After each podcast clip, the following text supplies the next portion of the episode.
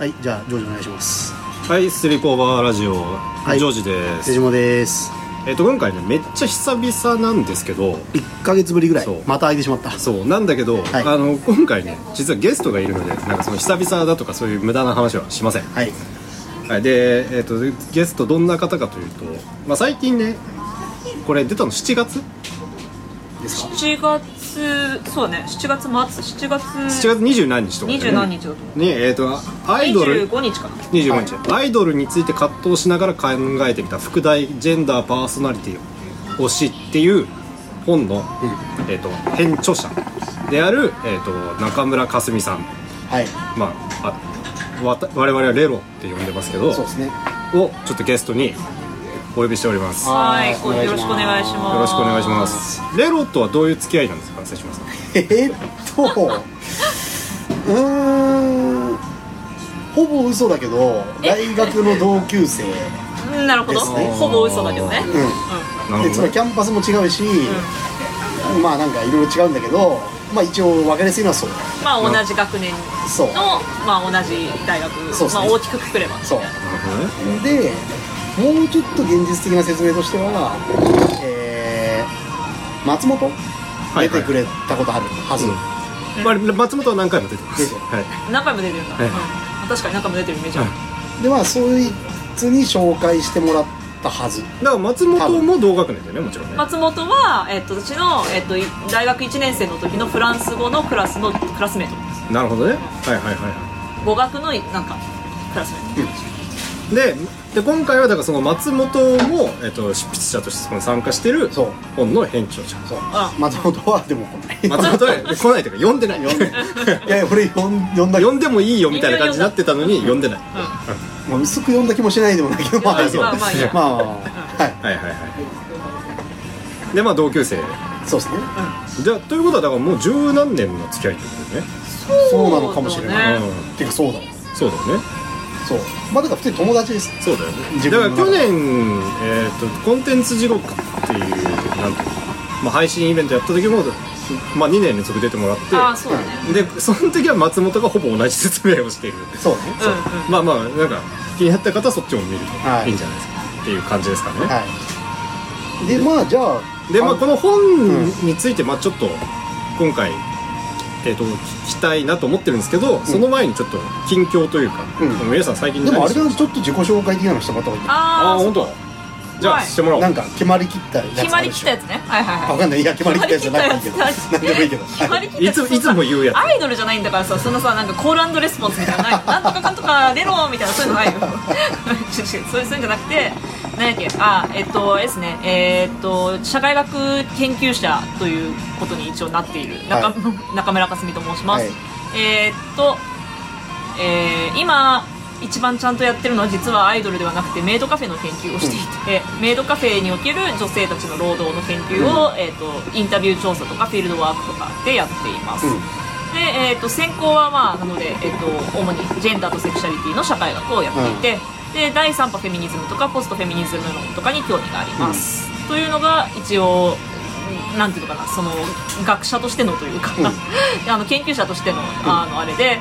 でまあ、あとはあのずっとそうですねアイドルは実は私は今はそんなに追ってないんですけどあの大学生の頃とかすごくあのがっつり SK48 の、えー、と生誕祭実行委員とかをやっていたので、まあ、そういうところの個人的な関心から、まあ、あとメイドカフェとかそういうこうなんていうのかな。あの広く、まあ、特に私の場合女性がなんですけど女性が、まあ、自分の、えっと、すパーソナリティとかセクシャリティとかジェンダーとかいろんなものをこう晒しながら、あの表現していくようなあの表現媒体にはずっと興味があるので、まあ、その一環で今回も書いているという感じになります。まあ、あと好きなものとしてはテーマパークと,、えっとゆりと,、えっと女性声優が好きです、よろしくお願いしますでまあ今言った固有名詞については多分何かしら全部原稿がある気がする。ああそうです。テーマパークも原稿あるし、まあユーリーも書いてるね。うん、し声優も今度出ますね。あのアイドルスタディーズという本の中でせ声優とアイドルについてのコラムを書いています。ん。あの本当コラムなんで簡単ななんていうかそんなちゃんとした論考っていうよりはじあのいろんな、まあ、時系列的な紹介なんですけど、うん。はい書いてます。はい。でまあそんなレロシで、まあ、本の話は後でやるとしてとりあえず、まあ、番組自体も久々なのでまあ近況を。近況をやる。はい。からまあざっくり夏何まあしてですてかそう。ちょうどね夏終わりましたね、うん。終わったって言っていいのかな？もういいよね。まあなんか9月だってなんか涼しいしもうだって真夏日とかはそんなにない。ない。てか奇跡の速さじゃんそうだよね。8月後半から今年割と涼しかったもんね。ね普通に9月ぐらいまでさクソ暑いイメージん。そうだよね。確かに。うん。のいい感じ。でまあとにかく夏は終わったのでじゃあ夏何してましたかっていう感じなんですけどまあ僕から言うと,、えー、と僕が今し住んでるシェアハウスで8月の初めにパンデミックがあったんですね。はあで僕は、えー、と PCR 検査を受けて陰性だったから、うん。なんか安心してたんですけど、いうん。あの、まあ、うちのそのパンデミックがちょうど明けたぐらいから僕陰性だったのになぜかなんかそのコロナの後遺症のような症状がうん。出始めて、で夏はね多分そこから23週間ぐらいなんかずっと調子悪くてなんかずっとで例えばどんな症状？例えばあのなんかすごいめまいがして。これはね前コロナのなった後の後遺症の時はあのこの症状は出なかったんだけどその時はななぜかそのめまいが出て、でそのなんか歩くとその頭がめっちゃ揺れてるみたいな感じでなんかよ酔っちゃうんですよ。あそう。ででちょっと用事があってなんか出かけたらその歩いたことによってその酔いが加速してあのえ駅で死ぬほど吐きまくるっていうことがあったぐらい。あ 怖っ。そう。そうだから一応なんかねもうちょっとちゃんと説明するとなんかね名前忘れちゃったけどあのなんだっけなとか横になってるとめまいがするっていうなんか症状があるんだって世界に。あ。ああそうで、えー、と意外とあの立って出かけていつも通り仕事とかするとあの大丈夫ですよみたいなのが書いてあってで俺もそれに当たってんのかなと思って、うん。あのあじゃあじゃあもう横になってるから悪いんだって。まあなるべく活動しよう。そうで歩く歩いてまあとにかく、まあ、目的地に向かうかって言ったらギョロロロロってなって。あーそっちじゃなかった。そ そっちじゃなかったっていう感じなのでまあだから夏はまあずっと家いてなんかはい。本本読んだりしてただけです。はい。悲しかった。悲しいですね。はい。はい瀬下さんは？私？僕はえーっとねいつぐらいからだろう？8月最初ぐらいから千葉の御宿に行ってはいはいはい。そう。でなんかゲームアナログのゲーム作ろうっていう機運が高まって、うん。合宿を張ってめっちゃサーファーばっかりのなんかあのなんつうペンションっていうかゲストハウスみたいな。はいはいはい。ところ泊まってでうちらしかオタクいなくて。なるほどね。そう。オタクあだからまあ、まあね。単純に言うとまあ日焼けとかはいはいが全然うちらだけないからかなり異様な感じで。そうでもなんかね最初かなり怪しまれてたんだけど怪しまれそうそう松本だけ前入りしててはいはい。でコミュニケーション全然取ろうとしないからあー。相当やばいやつ来ちゃったみたいな感じになってたんだけど、うん。なんか僕とかが「いやなんかオタクっす」みたいな。こう「あな元気なオタクね」みたいな感じになって、一応なんとなく。コミュニケーションバッチリ松本のせいみでたいやいやいやそれはマジで松本のせいああそうだそう。そうそれじゃあで一応カードゲームとかやってるやつですみたいな感じでプレゼンテーシあそうそうそうョンしたらそうそうそう意外と。あああの教室にいたあいつららねみたいそうなそうそう感じになそうそうそうったってことねあ陰キャ持つみたいになってで。そう。でまあゲーム作ってて。で、まあ、ゲーム自体はあのなんか香りを当てる。はいはいはい。香りにこう匂いあれしてなんかこう名前カードみたいなのがあってなんかどれかなみたいなのをやるみたいな、うん。的なゲームを今開発中でまあだ結構充実してる。なるほどね。そうはいはい。だまあいわゆる自主活動まだ励んでたわけね。そうそうそう、はい普通にしつつそういうのを励んで頑張ってるなるほどね。はい。でまあ多分ね11月にワンチャンできる、なるほどね。ああいいね。うん、的なスピードが。素晴らしい。そうだからまあ普通に充実してましたっていう。まあだから制作の夏だった。はい、はいじゃあレロどうでしたうん、私は7月は割と快調で。はいはい。まあだって本も出てるもんね。まあ、そうそうももね。本も出したし、えっとね、7月の、えっと、頭ぐらいというか初旬に、あのちょっと立命館大学の学生さんの自主ゼミみたいなのに呼ばれててなんかアイドルとフェミニズムについて講演してくださいって言って、はいはいはいはい。あのそれでなんか立命館の衣笠キャンパス京都のキャンパスで、はいはいはい。あのちょっと講演してでその後、まあもうちょうど京都いるからと思って私あのユニバの年パス持ちなのであのそのままユニバーサル・スタジオ・ジャパンに行えユニバも持ってるの？うんユニバ年パス持ち。つまりディズニーも持ってて。あディズニーは今ない。年パスがない。あそうなんだ。あそうなんだ。ない。コロナになってからなくなった。へー。消失した先生とけどへー。ユニバは今でもある。ユニバ持ってる。えなんか普通に気になっちゃったんだけどディズニーはじゃあ今は他の人と同じようにただ行くしかない。行くしかない。から行く機会がめっちゃ減った。まあそうだよ。うんえーじゃあユニバはということはなんか年に数回とかでもあの年パス持ってた方が得っていうユニバは年パスのグレードが3つある。年間パスライト年間パス年間パスっていうか。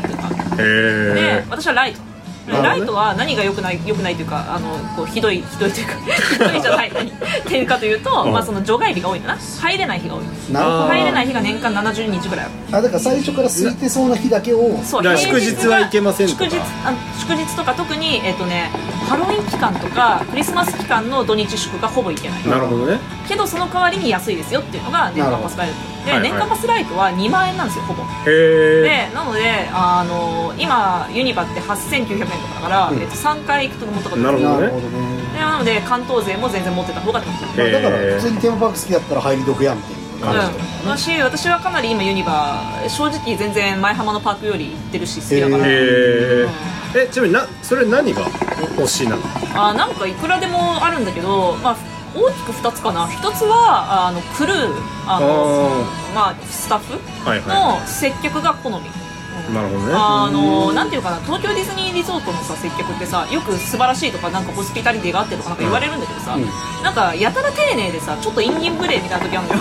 はいはいはいはい。なんかなんていうのかななんかそこまで謝んなくてもとか、まあなんかそこまでしなくてもみたいな時あるのよ。まあだからホテルの人みたいなねあそうそうそうそうそう。そうなんかさいやいやいやみたいな時あるんだけどユニバって結構なんていうかなまあ関西乗りもあると思うんだけど気さくでさでめちゃめちゃね声かけをしてくれる。なんかこれ内部的にも声かけ運動がどうやらあるらしいんだけどあのめちゃめちゃもうあのただた例えば東京ディズニーランドだったらずっとこうキャストが手を振ってるだけっていうところで、くあのユニバだとクルーが必ず「お姉さんそのスカーフいいですね」とか「あそのリストバンドいいですね」とか「へー。なんかおこれからなんかあの任天堂ワールド行くんですか?」とかなんか必ず一声かけてくる。はい楽しんでみたいな感じ。そう。でそれがうざいっていう人も結構いるらしいんですよ。うん。それはう。ざいっていう人も結構いる。うざいっていう人も結構いるが私はそれが好きな方。あのテーマパークっていうのはコミュニケーションの回数を増やすために行く場所だと私は思ってるなるほど。だから、まあ、好きな方なんでまずそれが好みじゃないで。すなるほどね。でももう一個はもうねひたすらフードが美味しい。へえフードが多分絶対日本のどのテーマパークよりも美味しい。へー。なるほどね今言うのは。へえちなみに昔は超まずかったらしくてあの10周年。今ね、21周年とかにもうすぐなる頃なんだけれども、10周年の頃にすごく良くなっへえあのなんか謎のマーケ会社が入ってた。あそうそう謎の巻き会社が入った頃。めちゃくちゃニュースピックスに出てくる謎のマーケ会社があるのそうなんだ。あのそう。そのその人が入ったぐらいからあの良くなった。というなるほどね。ちなみにその会社は刀って名前で かなり食らうみたいな。いやオオリエンタルランドじゃん。オリエンタルネーミングでオリエンタルランドじゃないところをやってる。あともう一個推しポイントとしてはこれユニバ自体じゃないんだけどユニバのオフィシャルホテルがいっぱいあるんだけど、はいはいその中にリーベルホテルっていうホテルがあるのね、うん。これはめちゃめちゃ私の推しホテルであのスパがめちゃくちゃ良い。へー。まずその1スパがめちゃくちゃ良いでその2なんかねテラスとかなんていうかなすごくこうあの開けた設計になっていてで結構無駄に時間を過ごせる。で無駄に時間を過ごしていいような設計になってる。だからアーバンリゾートみたいなのを割と多分イメージしてちょっと価格帯も高めでインバウンドとかを意識して作ったホテルなんでね、まあ、実際はインバウンド全然できてないんだけど、コロナがかぶっちゃったから。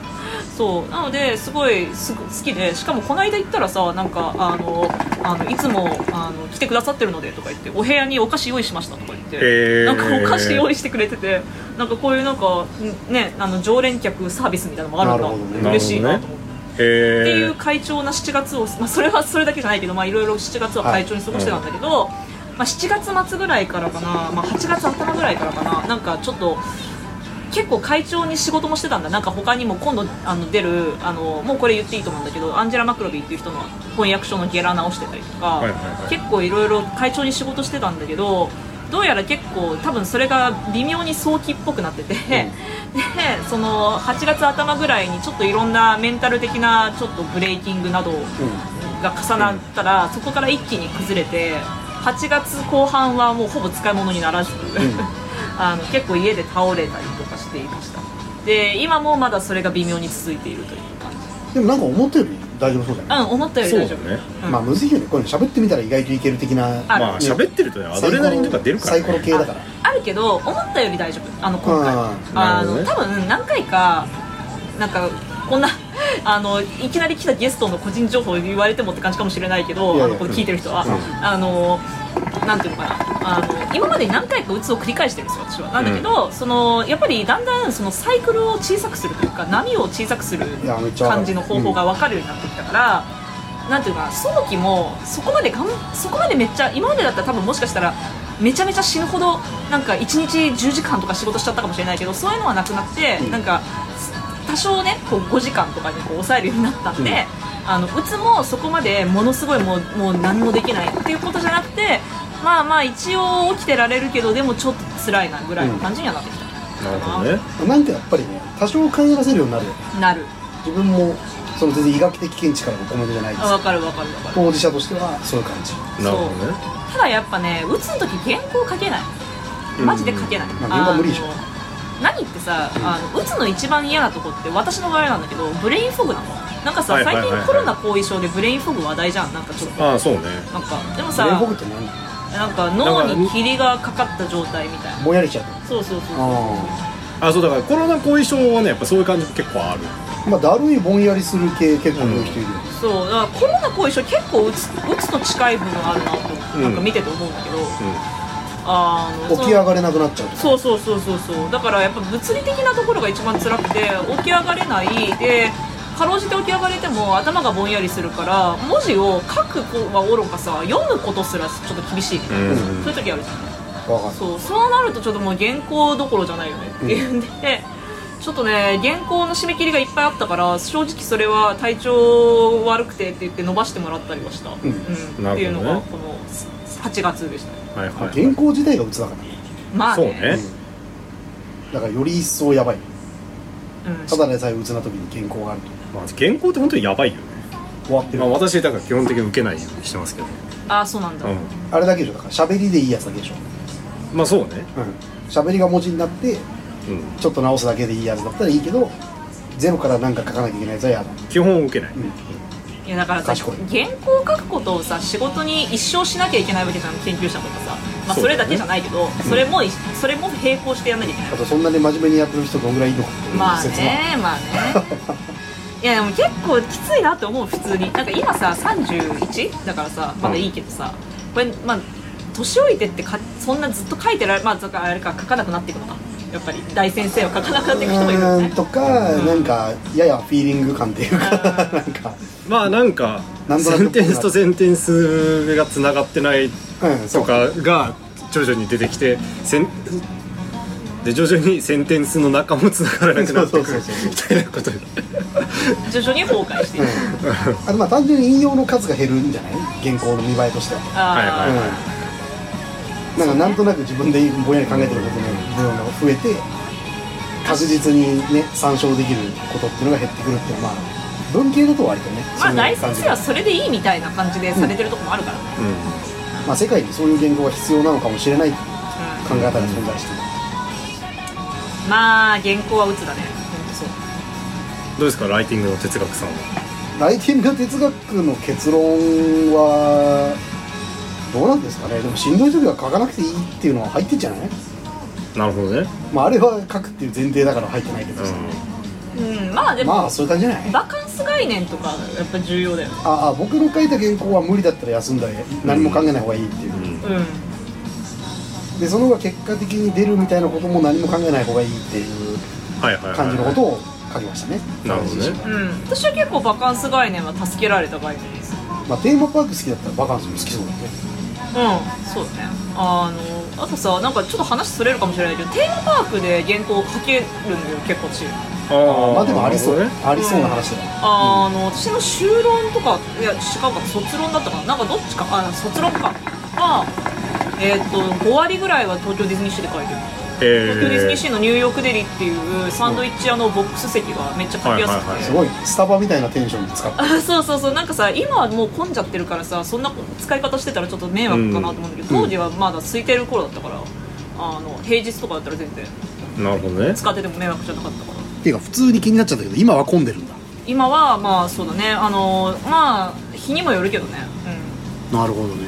前でもあれだよねこのラジオにお便りでディズニーシーのなんかレストランについてリコメントしてくれたよあーランドのレストラン。あランドか。はいはいあれは普通にね。連れて行きたいけどちょっとお金が高いんだよなっていう、なるほどね私がおごれるぐらいお金がある時だったら連れて行ってあげたいまあまあまあ僕がジョージにおごればなんとかなるでしょいやめっちゃいいレストラン。へでーあのめっちゃあの顧客によくしてくれる、なるほどね私は顧客として認識されてるのはいはいで、はいなんか顧客にすごいよくしてくれるえまあだからバカンス概念重要だしバカンスしながらだと書けるってってことよね。まあ多分セシモのバカンス概念は別にバカンスしてる時は考えるなってことだと思うんだよね、その仕事のこと考えるなってことだよね、うん。多分。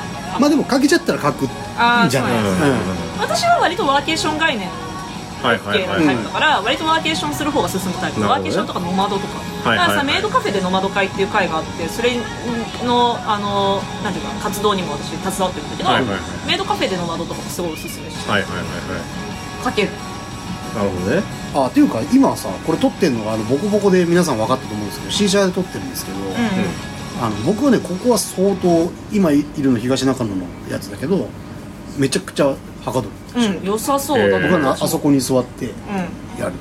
へえあ良さそう良さそうそうでもワーケーションは僕は結構ね苦手かもしれない。なんかサボっちゃう。へうん。ああまあわかる。私もなんかワーケーションっつってもなんか自分のホテルの部屋とかにいるとサボっちゃうから、うん。あああのロビーとかでやる。はい。あそれはなんか良さそう。なんかさ今さ東京都民だけじゃないか。あの東京都民外もそうか。東京だとさもっと東京ってさあの多分他の県都道府県だと県民割とかいうやつ。つまり自分が住んでる自治体のホテルに泊まるんだったらめちゃめちゃ助成金出ますよみたいなやつ、ある。うんだから6000円のところを1000円で済むみたいな感じのやつでなんか知り合いがさ一人なんかそれめちゃめちゃ使ってるのがな毎週なんか東京の各地のホテルに泊まり歩いてんだけど、あのとにかく行ったらその土地で遊んじゃうから全然書けないっつったよね。あ 結局意味ない。そうそうそう。ねなんかいよいよ帰ればあのデスクトップあんのクソみたいな MacBook でこんな書けるわけねえだろ。ってずっと思まあってきて環境問題がねそうそうそうそう。ありますよね。環境問題はあるね。あでもなんかあの今あんのか分かんないけどさなんかビジホがあのなんかラブホみたいなプランいっぱいやってたんだよコロナ。あコロナの時ね。はいはいはい。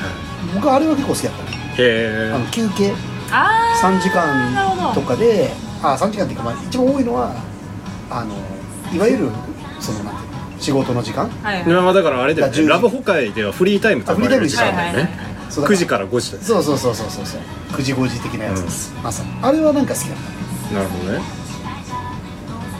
ためちゃくちゃ気持ちよく昼寝できるのが最高。なるほどね。なるほどね。そうそう。まあ近況はそんな感じですかまあそんな感じですかね、はい。じゃあいよいよ本の話に行きましょうか、でまあもう一回ちょっとねタイトル長いので、はい。もう一回言いますけどアイドルについて葛藤しながら考えてみたジェンダーパーソナリティ推しという。うん。本ですこれなんかどういう経緯で？えっとね最初は、えっとこの編著者が3人いるんですけど、うん。その3人のうちの1人の勝木隆さんっていう人が、うん。えっと乃木坂46の「ドラマトゥルディ」っていう本を出したんですよ。うん。はいはいはい。でそれを、えっと数年前かなに出したんだけど、あのそれを受けてちょっとこれはいい本だからあのなんかこれを受けてこうトーク的な何かをしたいねっていうことに、上岡磨奈さんっていうこのもう一人の編著者と一緒になって、で、えっと、私と上岡さんとたあと香月さんも交えて3人で鼎談するみたいな動画を3つかな上げたんですね YouTube はいに、はい。でまあノートにそれを上岡さんのノートに貼ってでインターネットに転がしておいたんですよ。だけど正直私たちとしては別にそれすごい宣伝したわけでもなければ、うん。別にただ置いておいただけでなんか別にどれぐらい視聴回数が伸びるかもわからないし、うん。なんかなんていうのそこまでそれに対してこうパブリシティを期待したわけではなかったけど、なんかひょんなことからそれを見つけてくれた人が請求者の編集者の中にいて、であのまあその編集者の人も結構そのアイドルについて、まあ、問題提起的なあのニュアンスで本出したいという気持ちがあったみたいで、それでこの3人に編著者を頼めないかっていうことで連絡が来たのが最初ですね、なるほどね。うん。ありがとうございますじゃあなんか続けて聞いちゃうけど、なんかそのなんていうのかなその問題共通してる問題意識みたいなものはな何なんですか？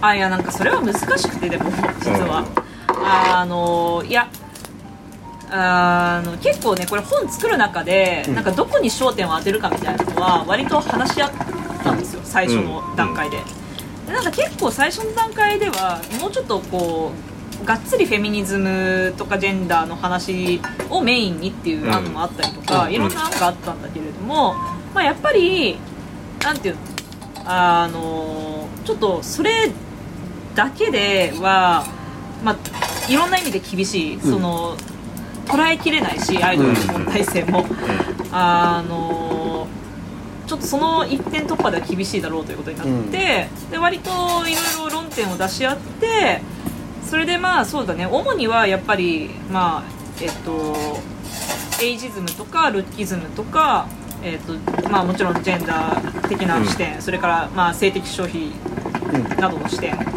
からまあパーソナリティ商品の視点とか、うん。えっとなどなどとか。まあだからアイドルをね大雑把に言って消費するっていうかね受容していく時のうまあ普通に考えたらいろいろ浮かぶ課題んについてそうはそうそうそうそう。をある程度網羅できるといいねっていうような感じ、でまああの続けて言っちゃうとうん。続けて言っちゃうと、うん。あの一応ジャンルその扱う事例のジャンルとしてもある程度まあ網羅まではそのがん完全網羅とはいかないけれどもある程度網羅的に扱えるといいねっていうことは言っていて、だから対象から問題からある程度、まあなるべく広めに。うん、ということは、まあ、企画意図の時点では割と意識した部分。うん。でまああとはタイトルもずっと決まんなかったんだけど、まあ、とりあえずとにかくそのなんていうのかな。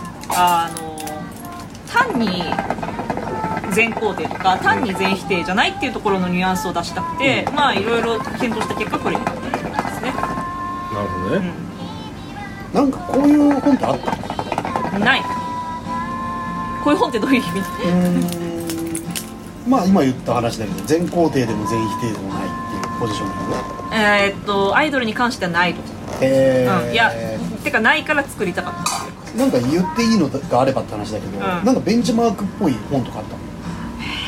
まあ、だからあれだよね。だから結局ユリイカとかの特集ベースでしかないっていう。そうそうそうそうそうそうそう、まあユリイカもさ最近だったら男性アイドル特集かな、うん、まあ、結構がっつりやってたんだけど意外と女性アイドルの特集ってすごい遡らないとないんじゃないかな多分へえああそうなん意外だね。ほとんどやってない気がする。なんか女性の方がありそうな感じがするそうね。うんなんかね。それこそ AKB とかでやってないんだ、まあやってないやってない、えやってない。AKB は絶対やってない。やってないえなるほどね。意外だね。まあだから意外特にやっぱ AKB とか AKB 産業でなんか多分オフィシャルの雑誌とかいっぱい出てるでしょ。出てる。だから多分なんか結構参入しづらいとかあるんだよねなんかね AKB の話にに関してはこれはまあなんかよく話すんだけれども、うん。あの AKB ロンダンっていうのが当時微妙にあったんだよね一時期あったよね、うん、なんだけど、まだ浜野聡氏なまあ今回多少引用されてるけどね、はい。そうそうそうそうそう。まあなんなら私も全然その人たちとは付き合いはあったんだけどさ、うん。んまあそうだよね。あのただやっぱりそうそうそうそう、ただやっぱりその当時の AKB ロンダンのその語り口っていうのが、うん基本的にそのなんていうのかな。まあオタクの熱量を割と前面に出していくような感じの語り口。かつまあ問題提起的だったという印象はないです。外から見てかつうん。割と可能性とかの方にかけるタイプだよね。だからそうだねまあだから問題あるかもしんないけどそうそうそうそうこれが実はうん一番今面白いんだってだいう。そうそういかに面白いまあでもさそれって、まあ、ちょっと擁護するようなこと言うと、まあ、あの多分当時の時代背景的にまだそのアイドルっていうものがこの一ジャンルとしてすごい面白いんだっていうことをなんていうかなこうがそのその印印象が多分確立されてなかったからそれを言おうっていう、うんまあ、そういう機運だったとまあ特にねなんか AKB とかってあの楽曲がクソ曲が多いとか、あのなんか楽曲派のアイドルファンとかにすごい嫌われてるとか,、なんかそういう経緯とかもあったから多分なんか楽曲以外でも実はめちゃめちゃ面白いんだよとかわわざわざ言う必要はあった。そうそうそう。だから面白さをわざわざ言う必要が多分当時はあったから、まあそういう風になったんだろうとは思うんだけどやっぱりでもあまりにも反省的な身振りがなさすぎたよねっていうのはまあ思うところでもあって、うん。それでまあ今そのこの多分さあの声かけてくれた編集者の人もさきっと SNS とかいろいろ見ててもう最近、まあ、特にこう k p o p とか韓国由来のあのグループとかを日本でも押す人が増えてるからうん。余計になのかなと私は思ってるんだけど、結構あのいろんなことの消費とかについての問題をファン側が考えるようになってきたっていう機運が少し見えてきたあたりで、まあ、今だからこそその、まあそうだね。うんうん。出せるみたいな部分もあったんじゃないかなというふうに思う。まあだからアイドルファンがなんかいろんなこうまあ主に事件があった時ってことだと思うけど、うん。まあ事件っていうのはいろんなレベルのがあるけど、うん。まあそういう時になんとなく反省的なこう少なくとも身振りがあるっていうことはもう別にねなんとなく SNS やってたら全然見られる、そうそうそうそうそう。でもやっぱそれはすごいこの5年ぐらいで変わったことだと思うから。うん。まあだからそういう状況の変化もあってうん。まあ考えてる人はいたんだろうけどまあね本書籍の形で、うん。まあ、出せましたっていう。あそうそうそうそう、うん。なんかねまとまった論考としてがねあんまなかったんですよ。なんかそのユリイカとか、まあ、あとはなんだろう。ちょっと全然今パッと固有名詞出てこないけどいろんな雑誌に多分多少コラムみたいな感じでこう書き散らかしたみたいなのはいろいろあったと思うんだけどあんまりまとまって参照できる形で残ってなかったのでそれがもったいないねって話になって、まあ、作ろうということになったと。だからさっきのあの2000年代2010年代のその途中ぐらいまでの、まあ、AKB 中心のうなんていうかアイドル批評とのある種対比だと思うんだけどその好きだけど問題があるやつ大前提として好きっていううん。んうん。ポジション。だから普通にファンである。うん。推していますっていうところから入ってってだけど、まあ、そのコミュニティのライブとか、まあ、アイドル当事者の人とかがなんかいろいろな問題を抱えてますよねっていう、まあ、こういう語り口自体がねまあ本当ここ数年なんだっていう話ですよ、だと思う、うん。うんだから今やっぱ今だから出せたんだろうなというふうには。それで想定読者というかあの対象読者も主にそういう人たち。つまりなんかあのアイドル好きなのは前提としてそうなんだけどなんかモヤモヤしするところがあるみたいな人たちに読んでもらいたいって感じです。そうだね。一番メインターゲットは多分そこだし、うん。まあ、あとはどなんていうの？こうどっちか側からかだけから興味を持ってる人もいてもいいなと思っていて例えば、まあ、アイドルには興味があるけど別にそんなにあの社会問題みたいなことには興味がないですみたいな人は、うん。でもあんま読まないかもな なんか今言い始めたけど読まない気もしてきた、でもまあまあそういう人が読んでもらうと思う、そういう人が読んでもいいし、逆にこっちの方がまだあるかなと思うんだけどアイドルにはあんま興味ないけどあのアイドルみたいなものが抱えてるもしくはその現代の社会の一つのカルチャーが抱えているそのジェンダー的な問題とか、エイジズム的な問題とかそういうところに興味がありますっていう人はに読んでもらってもいいなと思ってて、そっちうん。あまあだからの方がまだ可能性あるかな、まあそもそもなんか最初からまあある程度批判的なっていうか批判的なというかまあ社会的な関心でもい。いそうだね。そでうだね。まあ僕にしろジョージにしろ、まあ、友達が出した本だっていうことを除けば多分そういう感じだよね。そうだね、うん。まあなので別にアイドルどっぷりではないもんね。そうだね。だから一応それが分かるようにっていうことでこのジェンダーパーソナリティ推しっていう、まあ、3つのキーワードを入れてあるっていう感じです、うん、なるほどね。まあだから別にだからアイドルに限らず推し一般でも、まあ、何かを推してる人でもあのある程度対象にはななってるなってる。なってるし実際いろんななんかジャンルのファンの人推しを持ってる人が、ね、読んでくれてるのは SNS では観測してる。なるほどね。僕でも正直アイドル好きで読んでみましたりしたらちょっと難しいかなと思っああやっぱそうかな。あたただそれはなんか全然ネガティブじゃなくて、うなんかアイドルっていう分母がクソでかいからんうん。その葛藤しながら推してますっていう単位が別に普通にめっちゃいっぱいいるんだろうなと思った。の、うん。はいはいうん。はだからなんかそ無邪気な感じの人が仮に読者層から外れていたとしても全然なんかまあそうね。プロダクトとして成り立ってんだなっていうのがすごい印象的だった。な、いそうね。まあ確かに読んでみて難しかったみたいな意見も、うん。あの多少見た。あそうなんだへうん。ーでも逆に読んでみたら意外と読みやすかったっていう意見も見たからまあまあまあいろんな人がいるってことです、うん。なるほどねまあまあどちらにせよなんていうの割と広いところにリーチしてくれてるっぽいのはすごいありがたいなと、うん。うん。でまあ実際中身にちょっと入っていくと、うん。えっとまあせっかくいるんでとりあえずレレロを書いてる2本からいくと最初の方のはあれですよね。結構研究動向のレビューあっていうそうそうそうかそうそうそう。あえっと最初序章できっかけとしてのフェミニズムっていうのを書いたんだけどもうん。うこれこれ素晴らしい。は本当に素晴らしいこれ。うんいやこれはめっちゃいいと思うんですよ。あのあの、うん。大学でつまりアイドル好きで、ん。アイドルのことでレポート書こうと思ってる人の書き出しに役立ちますね。あつまりどういうー分析の枠組みを用意すればいいのかっていうところが多分すごい辛いはずで、はいはいはい。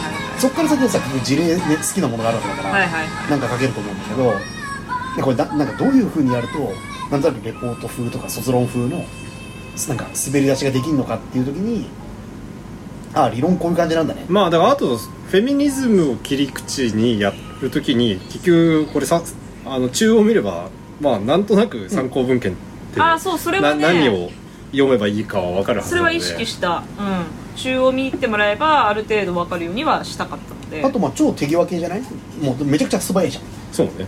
短いしね。そう短いなん短いかこういうねフェミニズムがまずあって、うん。次これが来てみたいなさ、あのーまあ簡単に言うとこの章はあのー他のいやあのーなんていうかなちょ他の章でもちょっとずつジェンダーの視点は出てくるんだけど意外とフェミニズム一本みたいな論考がこの中にはあんまりなないなということに気づいてます。そうはいはいはいはい。それでちょっとあのまあさどどんな人が読むかわからんしこの本本当に、まあ、さっきも話出たけど無邪気に単にアイドル好きだから読んでみようみたいな人が読むかもしれんじゃんね、うん。でそういう時にこうあの一切フェミニズムのことを知らずにうん。あの読むのは多分ちょっと厳しいということになりそれでちょっととりあえず導入としてあのフェミニズム的にはアイドルとの関わりってどんな風なうん。枠組みがありえるのかっていうのを整理しようということで書いたんです、はいはでまあ本当、あごめんごめん、はい。研究するって意味ではさだからほ本当に踊りだけ分析しますとか歌だけ分析しますとかそれゴリゴリコンテンツとして見る以外の、その社会との対面か接点持つ系の研究だとしたらまあとりあえずこれ読めばだいぶいいんじゃない？いうんうんって思ったけど。ねそのだからフェミニズムっていう、まあつまりまあ、イズムでもあるわけじゃない、っていうふうに、まあ、そんな限定しなくても全然役立つと思う。そうね、まあ、あのフェミニズムの、まあ、第1波、第2波、第3波、第4波っていうのを、まあ、紹介しつつその、まあ、卒業とかあと恋愛禁止とかそういうアイドルのいろんな風潮について、まあ、どんな風に分析できるかみたいなのを軽く書いて、でも本当に短いのうんもう論考というより本当にこれは序論なので、うん。っていうのがこれです。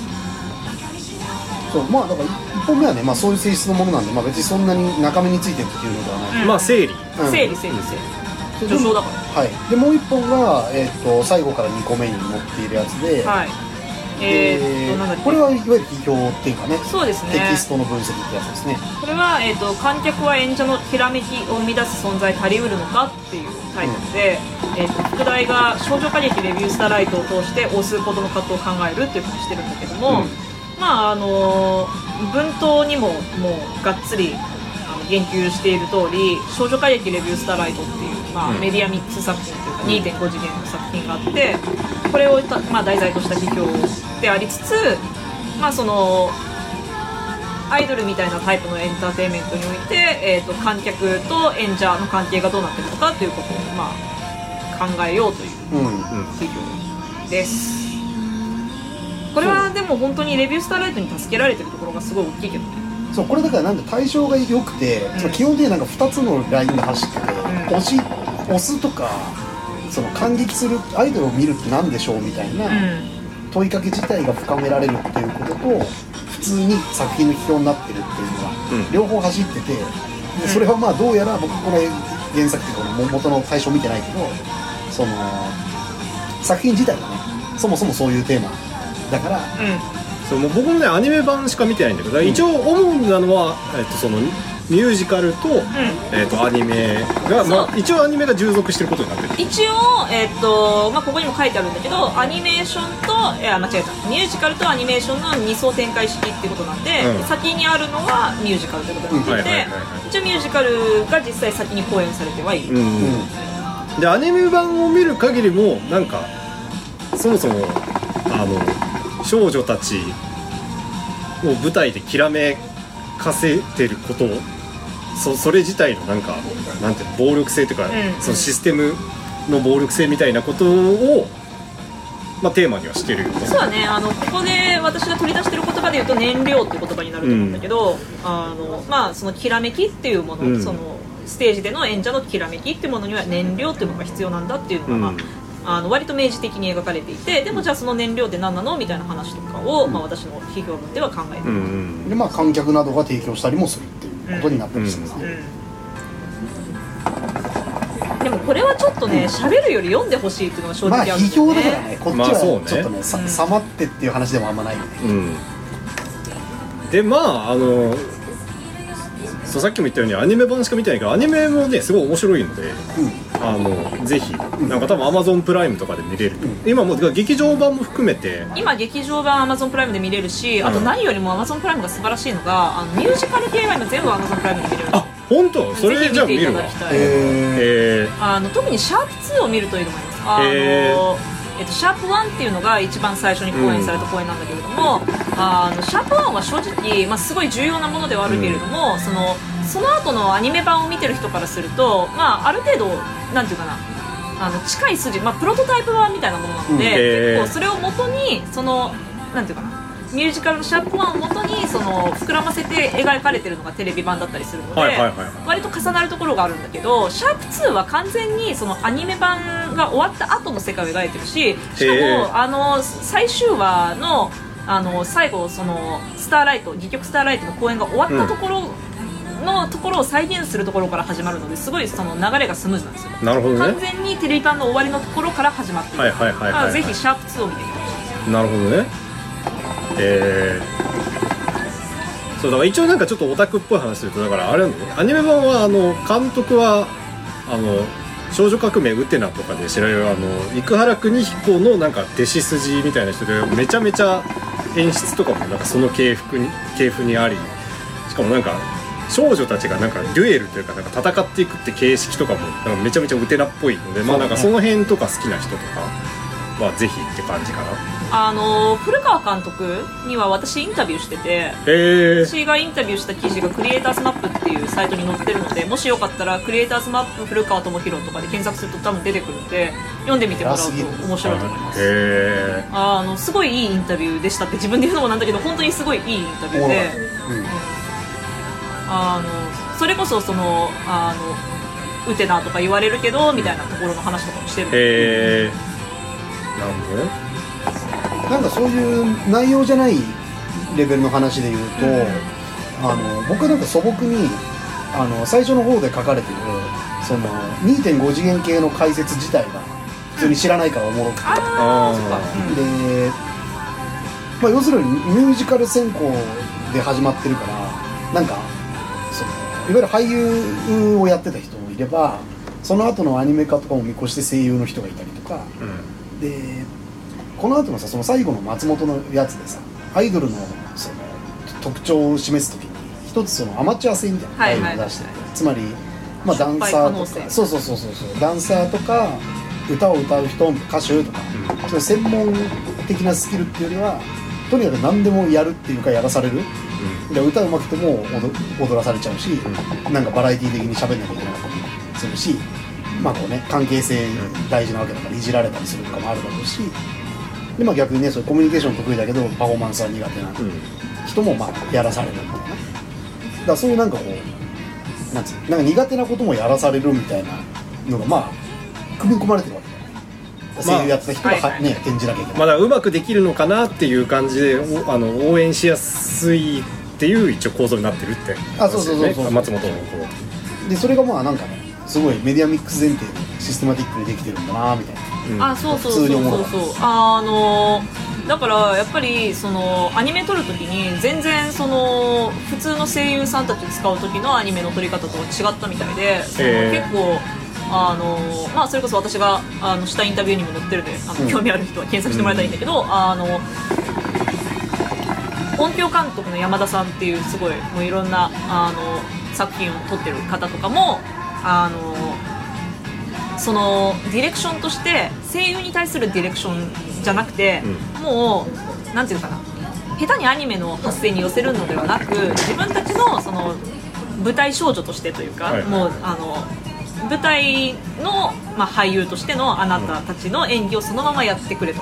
でむしろそれがあのキャラの個性になっていく方がいいと。いう、うん。そういう作り方をしてるのでそれはすごい全然違って面白いところだし、なるなんか最初は全然慣れてなかったアフレコに慣れてなかった。うん。例えば岩田春樹ちゃんっていうね露崎真昼役の子がいるんだけど、はいはい。まあその子ガールズ演劇とかち小さめの箱のガールズ演劇とかに出てた子なんだけど、うん。あの全然声優やったことなくて声優初めてやった時にやっぱりすごい、まあ、模索しながらやったみたいでで、あのその後だからそのアニメ版では結構こうそういう模索しながらの演技だったから今聞くと結構初々しいんだよね、うん。だけどその劇場版を撮るときにこうまひるちゃんの声でこうやろうと思ったらなんかあまりにも出来上がりすぎててなんかちょっとアニメ版の時と違うんだよな みたいなことを音響監督に言われたみたいな、うん。だから逆にその上手くなってしまったことによってなんかキャラがブレてるっていう。面白い。なるほどねあったりとか結構面白いです。よ、それまあ、あとこれちょっと論考から離れちゃうけど、ん。あのレロ的にこのレビュースターライトのなんか魅力ってな何なんですか？あなんかそういう切り口では別に特に批評してないじゃない。確かに。うん。あー魅力か。てかつまりなんかハマるハマったきっかけ的な？えっとね素朴な本当に素朴なもうちょっと批評的かどうかとか一旦置いといて、うん。自分の話すると私実はアニメ版ではそこまでハマってないんですよ。はいはい、アニメは版はね、あのー面白いなと思ったよ、うん。面白いなと思ったし批評的だなと思った、い、うん。なんかこれ批評したら面白そうだなと思った。でもなんかそういうこうちょっと俯瞰した目で見てたというか、はい。外在的に見てた自分がいてそこまでハマんなかったんですよ、まあ普通に面白かったけど1クール見てこれで終わりかなぐらいの感じだったんだけど、あのーそれこそ SKE のオタクやってた時の同じ推しをしてた友達にたまたま会った時にその子がすごいスターライトハマってて、でん。あのーなんか私アニメ見たんだけど実はそこまでハマんなくてみたいなこと言ったらあの舞台見てみたいにすごい言われて。はいはいはいであの舞台とかそのライブとかを見てほしいと言われたので、とにかくそのいわゆる、まあ、3次元方向の展開というか、キャスト側の展開を見てみて、そしたらハマったんですよね。でそれは何だろうあのなんかうーんまあ単に私が3次元の女が好きだみたいなそういうすごい低レベルな話もあるんだけどあのやっぱねさっきから言ってるそのキャストのそのいろんな出自っていうのがすごいその演技とかに現れてて、あ普通にそれが関係してたうん、それがすごいなんか読み取れる？で、はいはいはい。そそのこととそのキャラとの距離感。うん。まあ結構さスターライトってさあのキャラの設定とかにもその役者が好きな動物とかを例えばキャラが好きな動物にしてるとか、そういうところもオーバーラップさせて作ってるから、はい。そういうところを読み解くにつれてすごいその距離感が面白いなと思うようになってなるほどね。だから私はやっぱりキャスト側からハマった人間で、はいはいはい。キャスト側からあのキャラを逆照射した時に面白いなと思ったなるほど。でもじゃあ全然思うツボっていうか。あそうそう超思うつぼ超ブシロードの思うつぼ、うん、2.5次元最高みたいな。なるほどなるほどね。単にそういうえ初めて？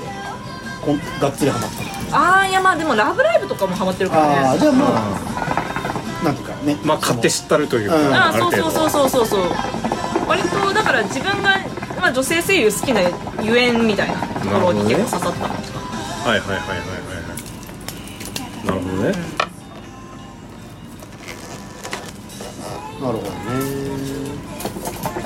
まあ私は今重要だと思ってるのはレビュースターライトと,、えー、と虹ヶ崎学園スクールアイドル同好会はいはい。これラブライブの作品なんだけど、ラブライブの中でアンチラブライブをやってるみたいな作品、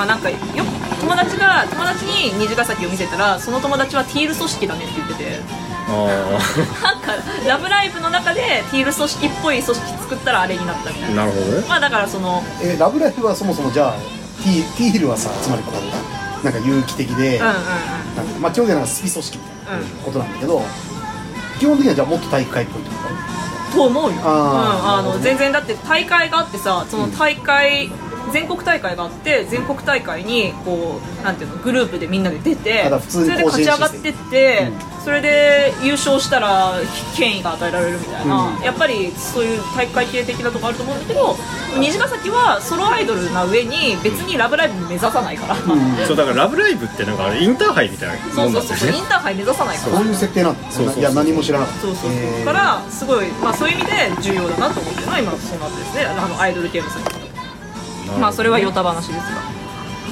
そしたらあとはあれですか？別の原稿？はいはい。そうね。でなんとなくおもろかったやつがあれば、うん。まあ変じゃだから言いづらい。そうでもない。あいや普通に問題なし。うんいやまあまあまあまあまあまあそそうね。ままあ、別にあ他がつまんないってわけじゃない。ですからね特に特に面白かった。まあじゃあなんかこれ無茶ぶりになるけどなんか我々のリスナーにおすすめの論考とかありますか？あそれうまい気がうん。確かにまあでもさやっぱりうん。一章と一章っていうのは勝木さんの章はないんだけど、とえっと松本の章、えっと、最後の章は、うん。はいはい。あのなんていうのかな。どっちもある意味総論的かなと思う。そうねなんか別にアイドルとかそんな知らなくてもあの入り込みやすいよねその2つは、あのもし推しについて考えたい人はこの2章の筒井さんのを読めばいいと思うんだけど、はいはいはいはい。まあ推しとかそんなっていう感じだったら、まあ、一章の勝木さんの「えっと絶えざる眼差しの中で」っていうのは、まあ、アイドルのあのアイドルをめぐるメディア環境ってここにここに書いてある通りで、アイドルをめぐるメディア環境とアイドル側からの捉え返しについて書いてあるから、あそんな状況あるんだって言って面白いと思うしあとは、まあ、松本元子はあの、まあ、そもそもアイドルのアイドルを楽しむというかアイドルを享受するってことそのものを原理的にどういうことなのかっていうことを書いてて、でまあ、それがよ良さと良くなさが、まあ、どっちも表裏一体のものとしてあってそこにさっきあ瀬下が言ってくれたアマチュア性失敗可能性っていうのが差し挟んでくる。あとはあれだね、まあ、松本のやつは単純にあの賭博をすごいめちゃくちゃ大事な比あ喩として使そうそうそう。ってるからまあなんか賭け事を何かしら好きな人。まああとうん別になな何にせよね。なんか別にサブカルでも何でもいいけどさあの好きな作家とかいる時になんかそいつにベットしてる感みたいなのとそう。あのまあアイドルを応援することのなんかあるある程度のなんか近さみたいなことまあ、だから松本のやつはやっぱ多分推しをそんなに重要概念として入れてないのが多分ポイントで。あそうそうそうそうそうそうそう。だからまさにね今ジョージが言ったように推しって言われるとよくわかんないけどなんかベッド概念のが分かるとか、そうね。まあ文字通り書けだったら分かるみたいなうん。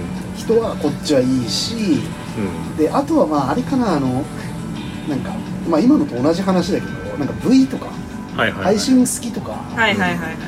何しかなんか人間のなんかやってるのをただ見る系のやつみたいな。まあだ一生もそうですね。ねあの結構一般的になんかまあてか SNS とか使ってる表現者なら誰でも対象になりそうな論ではあるよね。まあ、だからこの副題に入ってるのでいうと、まあ、パーソナリティの消費に関わるものっていうのは、まあ、かなりなんていうのバクッと結構ネットカルチャー好きやったらそこそこ読めそうって感じですよね。うんうんうんまあ、あとはだからジャンルで言ったらもしそのハロハロプロ興味あれば稲田さんのショーとうんか、はいはいはい。あとそうだね韓国系興味あれば DJ 歌方さんのショー、で DJ 歌方さんのすごい面白いと思うこのガールクラッシュっていう概念について書いてるんだけれども、あのガールクラッシュって結構日本だと単純になんかかっこいいなんか素敵フェミニズム的にも良さそうみたいななんかすごい、なんかすごいざっくりした概念で称えられる場合が多いんだけれどもまあなんか本当にそれでいいんですか？みたいなことを書いていて、割と重要かなと。ガールクラッシュってなんか一言で。ガールクラッシュって、まあ、ここで歌方さんも言ってるんだけどもともとの言い方としてはやっぱりあの女性が、えっと、クラッシュしちゃうもう本当に惹かれちゃう、うん。もうめっちゃはーってはーとしか言えないけどはーという風になっちゃうようなもう惹かれ女性がすごい惹かれる表女性の表現を言うんだけど。あのまあ、それが女性が聞かれる女性の表現っていう話の割には割と確一的ななんか強い女性みたいな、うん。一般的なステレオタイプ化してませんかみたいなことを結構問題提起して、はいはいはいはい。なるほどね。そうだね。あとはまあ異性愛主義とか興味あればこの6章の上岡さんの「クイアウ」も面白いし、まあ、結構ごめん全部面白いわ。う んなるほどね。だそうなんかあとね結構なんか全体読んでってなんか共通してるなって思ったのは割と演者自身の言説を引いてる論考が多いよてかレロンが引いてるよね。ね私は引いてる、うん。うん、つまりなんかアイドル自身がアイドル活動をどういうふうに捉えているかっていうことをのへの視点がをが割と共通してるなって思う、はいはいはいはいはい。そうかもねうん。ああそう言われればそうかもしれない、うん。あとまあだからまあそれ僕もだから若干気になったのはなんかアイドルが言ってることは言ってることってみなしある程度みなしてんだなっていうのはまあ若干気にはなったはいそれはねあの難しいところでまあそうだよねそれは難しいところでただアイドルが言ってることをアイドルが言ってることって見なさないのも失礼だと思うんだよもちろんそれはそう、まあそれは難しいあのまあこの辺はね結局じゃあね本人にインタビューするんですか的な話に。うん。うんまてか本人にインタビューしたとしてもそのインタビューの場の設定によっては結局、まね。うん、別になんていうのかな。てかまあ別にどんだけ率直に喋ったところで直されたら意味ないし、うん、結局表現者だからあの人たちは、まあまああの人たちはっていうのもあれだけど、まあ、アイドルっていうのは表現者なので表現者であるっていうことを多分なんていうの抜きにして喋ることは無理なので、どんな場においても。いやだからこれは本当難しくてさつまり別途いろんな人がアイドルの主体性について自体は普通に論じていて、ん。だから別になんていうのかなそれがどういうものなのかが度外視されてるわけでは全然ないんだけど、まあ、それと別問題として単に当人の意見をねなんていうか聞かないと話が進まなかったりうん。するから、する。その辺やっぱ悩ましいところだよ、うん。悩ましい、うん。しやっぱね主体性がないっていうのはないっていうので違うじゃないもちろん。うん、難しい。入れないわけにはいかいないからね、で入れるとしたら別にねどっかに出てるやつ聞くしかないよねっていうね、そうだからね今回そのちょっとうんまだいろいろわからないけれど、うん。まあなんかその例えばさなんていうのアイドルをやってる人とかやったことがある人と対談するっていうさこととかも今後ありえるわけじゃないいろいろ。じゃあそれはそうですよ、うんだってこれが出て変じゃなんだからね、うん。普通にアイドルの研究者っていう風になるだろうしね、うん。でそういう場でのなんていうかな振る舞いというかそうね。はすごい難しいなっていうふうに思う。特に座組だよね。だからうん広報コンテンツじゃないことありえんですかって話だし。そうそうそうそうそう、だしやっぱりなんていうのかな。いろんな権力性いろんな場の権力性みたいなものをそぎ落として語ることは絶対彼女たちはできないから、うん。うん。言いたくても言えないことって山ほどあるだろうし、うん。みたいな。まあ僕でもなんかこれもっと前に例えばそれこそ AKB のその論壇が華やかりし頃って対談とかあったと思うんだけど、あそれアイドル本人と、えーとかまあ辞めてすぐの人とかと評論家が喋るとかあったと思うんだけど僕その頃に比べると違和感は小さかったっすよはい。でそれはなんか、うん、これは別に状況論というか僕の感覚的なものだけど、なんかアイドルらしきよくわかんない何かみたいなのがめちゃくちゃ増えてたこと。そうアイドルが格好つきじゃなくなってきてる感じみたいなのとか、それの一種だけどあのフリーランスっぽい人が増えた。うんうんうん増えたね。つまりあ明確に強い主体としてつまり事業主として喋る人。はいはいはいでもちろん事業主と喋ってる時もその姿も含めてアイドル的に消費されてるからなんとかってことはあるのかもしれんが。まあ少なくともこうシンガーソングライター方式っていうか、セルフプロデュースで完全にインディーでやってて自分がどういう戦略を取ってるか喋る人みたいなのがすごい増えたのはなんか普通にこうそうじゃないタイプのアイドルの人が喋ってることについても一定なんか普通にある表現者がコメントしたんだっていう風になんか読みやすい環境にはなってるなってそれ全然、全然引きだと思うんだけど。確かに。そうだからなんかねぜなんか今だから一応こうね何かしらこう多少はなんかね疑問とかも言った方がいいかなと思って言ったけど、読んでる時の質感としては結構なんかナチュラルだったあとかあのパパンフレットとかから引いたりしてるじゃないうんうん。なんかああいうのとかもいやいや別にいいことしか言わないに決まってるじゃないですかみたいな風には感じなかった、なるほどね。読んでる質感としては、うん、まあ別になんかそう思ったんじゃないって感じがしましたね。うん。まあさ私たちもさ難しいとこなんだけどなんかなんこう言っていいのか分かんないんだけど読んでてまあそう思ったんだろうなって思う時は結構あるんだよね、うん。正直なところだからまあそう思ったものしか逆に聞いてないけど、うん。まあもうそれ自分のさ感性の問題なんとも言えないけどさ、まあ、特にあの今のは具体的にはそのスターライトのやつのうん。話で出てきてるんだけどまあねあれはやっぱり批評文っていう性質が強いから全然自然な話だと思います、な何かの実証研究だったらああまあそれはねなんかもうちょっと繊細な手つきがうん。必要なのかもしれないけど、まあそうっすまあでもなんかそんな感じかな。自分が読んで感じたとか、うん。ジョージあと何かあります？うん。まあ僕もそんな感じだけどだってもう結構すでに長いうん割と喋ってる。割と喋ってる、うん。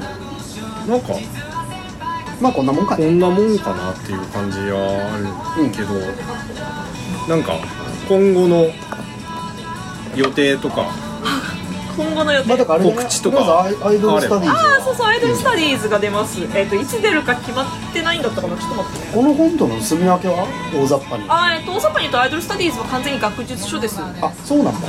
えー、あのーだから、えっと、アイドルについて葛藤しながら考えてみたっていうのはまあなんかユリイカ的なノリというか、うん。割と、まあ、エッセイもあれば批評もあれば。でもこれもさ編著者は全員研究者でしいや勝木さんはライターだから、うんょそうなんだ。これ、へえ。なるほどね。じゃあ研究のアンチョコになっていいねみたいなことを僕は言ったけどその目的なんだったらアイドルスタディーズの方がよより特化してるって感じそうだね、ん。一応この本もあのレファレンスがいっぱいついてるからそういう意味では研究に役立つと思うんだけど、ちゃんとした体裁を持ってる原稿が多いしね。そうそうそう。なんだけどなんていうのいわゆる学術論文の体裁で書いてるものばっかりじゃないじゃない？もちろん、ね。S かなりエッセイっぽいもん。ね、うん。であのだけど、まあ、アイドルスタディーズの方は基本的に学術書として出すのでね。論論集って感じかな。だそうじゃないやつは普通にコラムって扱いですみたいな。あそうそうそう、ん。私もだからコラムしか書いてないんだけど、あなるのなんだっけ？いつ出るんだっけ？ちょっと待って。いつ出るか忘れた。月とかじゃね？違う？か来月ぐらいだったとりあえずアマゾン予約になってるでしえーっと。ょページはあったと思うよ。なるほどな。えじゃあこれを読んでもっとゴリゴリ研究ではどうなってんだみたいな興味を持った人はそっちに進むといいんじゃないっていう感じ？いいと思う。いいと思うあのしあの研究そこまで興味なくても、あの題材に興味があれば意外と読めたりするから読んでみるのはありだと思う、まあそれはそうだなるほどね。あの要はね目次が多分出てるから目次細かく見ていくとこれはジャニーズについてのはい考えかなとかいろいろ分かるから自分がこれはこれどうしてもこの題材気になるっていうのがある人はそんなに研究興味なくても読んでみるのはありだと思う、え著者とかかぶってんのかぶってる結構あのなんならあのかぶらないようにするのを頑張ったぐらいなるほどね。はいはいはいはい、えっまだ普通に研究者そんないないよってそうそうそうそう。10月6日だ。10なるほど。月6日で、えっと、田島さんっていうあのこのアイドルについてかん葛藤しながら考えてみたにも一生分書いてくれている田島さんっていうはいはい方が、はえっと、返事です。はい、でまあ、そっちも楽しみですね。なんか個人的にはあのレロのあの批評の方のやつとかにもさ、うん。あのなんか日本学かなんかのジャーナルに出てる英語論文とか聞かれてたと思うんだよああうんうん。だからなんかああ結構いろんなとこで語られてんだみたいな思ったから研究動向を知るのは楽しみですね、うん。うん、あのもうねアマゾンに目次が出てるんですけどこれ読んでもらうだけでも随分面白そうだなって皆さんに思ってもらえると思うので、ぜひ皆さん読んでみてください。まあ私は私はなんか声優とアイドルについてコラムを書いていて でな謎に私のなんかあの声優現場であの声優のなんかこうパネル写真みたいなのがあるところに顔をはめして撮った私の写真がなぜか参考画像として載ってるので なんかじゃあレロのファンも読めてそうレロのまあ、レロのファンは自動的に読むと思うけど。レロのオタ活を見たいファンはそんな人いなそう。いやでもレロファンは無視できない数存在してるから、はいよかったらうん。見てみてください、てかレロ自体がまあなんかアイドル的に消費されているは強すぎるけど、うん。まあ、パーソナリティを消費されてはいると思う、まあそうまあそうだと思う、ん。うん。でも結構さそれさいいまあちょっとこの話す長くなるけどいい,、いい悪いは置いといてさ研究者は割とそうなりがちな感じ。研究者そうなりがちだし、まあそれこそねは置いとかないかもしれない。俺はやっぱりそれこそだってさ推し研究者っていうさ、うん。言葉もまあ一時期ちょっと流行っぱりなんか流行ったりそれが良くないとかうんぬんかんぬんみたいな話だった。よいやだからレロぐらいねなんていうかこうなんだろう。実際社社会的な活動があってやってるから全然意味わかるけど、うん。まあちょっと過剰なんじゃないかと私は思いますね。うんまあ私も近年の動向については、はい、まあでもそれはともかくそのなんていうの。まあだからレロのこと好きな人も読んだらいいんじゃないかという。まあまあ確かに私はなんていうのなんか割となんていうの研究者だからパーソナリティを消費されてるっていうわけでもないというか。ていうか普通にツイッターとして人格を消費されていた人が研究者になそうそう。っていたっていうだけだからね。時系列うん、それは全然まああの自分がそれでいいやと思ってやってることだからいいんですよ。わかる。てか僕もそうすごいそうなんでわかります、はい。まあそんなとこですかね。そんなところですかね、まあじゃあアイドルスタディーズもお楽しみでもちろんこ、えーとはい。アイドルについて葛藤しながら考えてみたこれ今回気になった人はまあぜひ読んでください。っていうあーはい、あの電子版もあるんで電子版で簡単に読めるんでそれでもい。いと思います、あとお便りクソ来てるんでちょっと次回あ次回ねはいはいはいははいい、じゃあとりあえずゲストレロでしたレロでしたはいありがとうございますあちなみにこれでもめっちゃ読みやすいですよ基本的にこれもうん、読みやすいと思いますなのでぜひぜひって感じですはいお疲れ様でしたありがとうございました